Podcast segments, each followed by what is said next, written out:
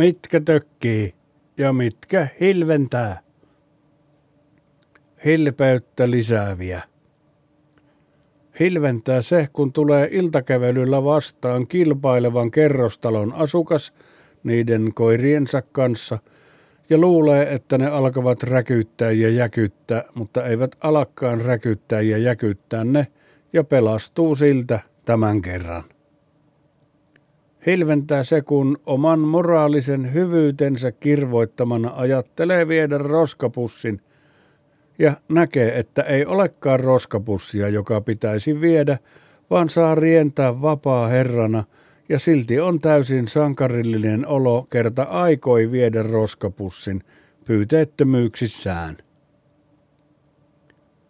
Hilventää se, kun illalla työpaikan käytävällä ottaa vauhtia ja potkaisee tyhjää pahvilaatikkoa ja se loota pämähtää kovalla äänellä ja lennähtää kolme metriä yksitoista senttimetriä. Silloin itsekseen, että tämä se on vasta elämää.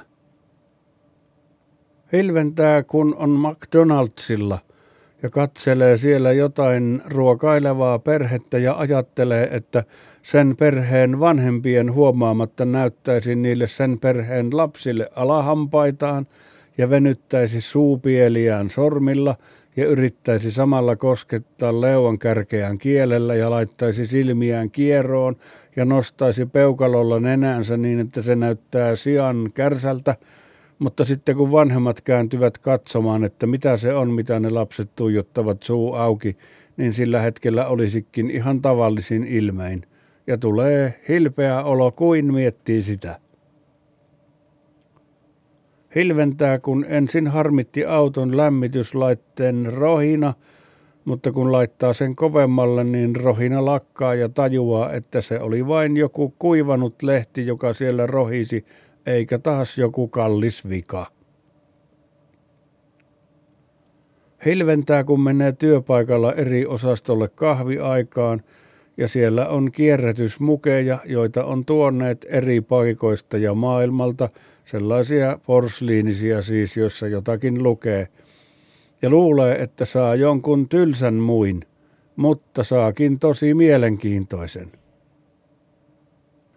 Hilventää, kun rapakon jään alla onkin sulaa ja rouskahtaa kivasti jalan alla, mutta on tietenkin ennätettävä rouskutella jäät ennen kuin pihan lapset ehtivät nähdä ne.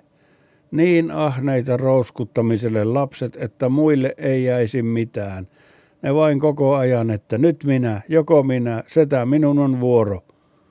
Sama laulu heillä aina. Jopa kilpailevien kerrostalojen lapset rouskuttaisivat meiltä. Onko mieltä siinä? Ei ole mieltä siinä. Tökkeyttä lisääviä. Tökkii, kun käsketään viedä koko roskapussi, vaikka omia roskia on vain osa. Omia on joku naurettavat kaksikymmentäkaksi prosenttia koko roskapussin painosta vain. Suurin osa muiden, ei itsen. Ja kun mainitsee siitä, niin ivataan, että hiushalkoja. Mutta hiushalkojan roskapussin kanto kyllä kelpaa. Raataa kyllä saa, vaikka taakan alle kuolisit, mutta ei saisi mainita tavullakaan prosenteista eikä näyttää yksitellen, että mitkä on muiden saman asunnon asukkien roskia ja mitkä harvat ovat vain itsen omia. Tökkii, kun ei ole prismalaseja, että voisi lukea kirjaa rennosti selällään maaten niin, että kirja mahan päällä pystyssä. Tökkii, kun ei ole vielä kesä. Tökkii, kun jos kokeilee mitään vähänkin tavanomaisuudesta poikkeavaa, kuten että kävelee niin, että kun oikea jalka menee eteen, niin samalla oikea käsi heilahtaa eteen ja vasen käsi vasemman jalan kanssa, eli siis päinvastoin kuin tavallisessa kävelyssä, niin silloin heti tuijotetaan ja mumistaan itsekseen ja kierretään kaukaa. Misoneistisia valtaviran hännystelijöitä ja mielipidesopuleita ovat semmoiset tuijottajakiertäjät supisijat, sanon minä. Tökkii, kun meinaa liukastua ja retkahtaa jäisellään pihalla ja ristiselässä nykäisee äkkiä ilkeästi.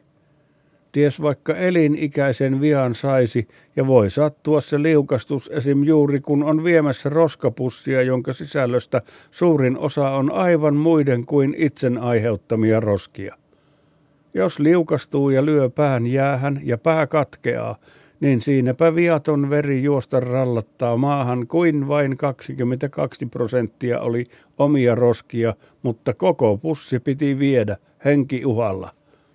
Sittenkö on hyvä, kun katkeaa pää häneltä? Kysyn vaan. Tökkii, kun täällä on niin kylmä, että melkein on ikenet sinisenä, mutta amerikkalaiset saavat haahuilla teepaidassa ja sortseissa, vaikka monet niistä on emäroistoja, kuten televisiosta näkee omin silmin. Tökkii, kun ei ymmärrä, miten latinan kielen perifrastinen konjugaatio on vaikuttanut vanhan kirjasuomen tempusmalleihin. Miksi ei sanota selvästi asiaa, vaan keljuillaan kansalle, ette keljuilisi? Ja mikä se sellainen perifrastinen edes muka on? Esim. Jos netissä olisi myynnissä perifrastinen saunajakkara, niin miten se poikkeaisi tavallisesta saunajakkarasta? Kyllä kansan kuuluu saada tietää kohtalostaan, ettei vain keljuilla ja hämätä tällä tavalla. Ja ajelevat varastetulla autolla ne amerikkalaiset niin kovaa, että vinkuu renkaat mutkassa soratielläkin ja ammuskelevat humalassa sen auton ikkunasta haulikolla ja pitävät aurinkolaseja ja kaulassa paksuja kultaketjuja ja maleksivat ja purevat purkkaa ja puristavat naisia takapuolesta, että god damn it, bitch. Ei ole sellainen kansa ansainnut sortsikelejä paremmin kuin kärsinyt Suomen kansa, vaan huonommin ansainnut sen, onne.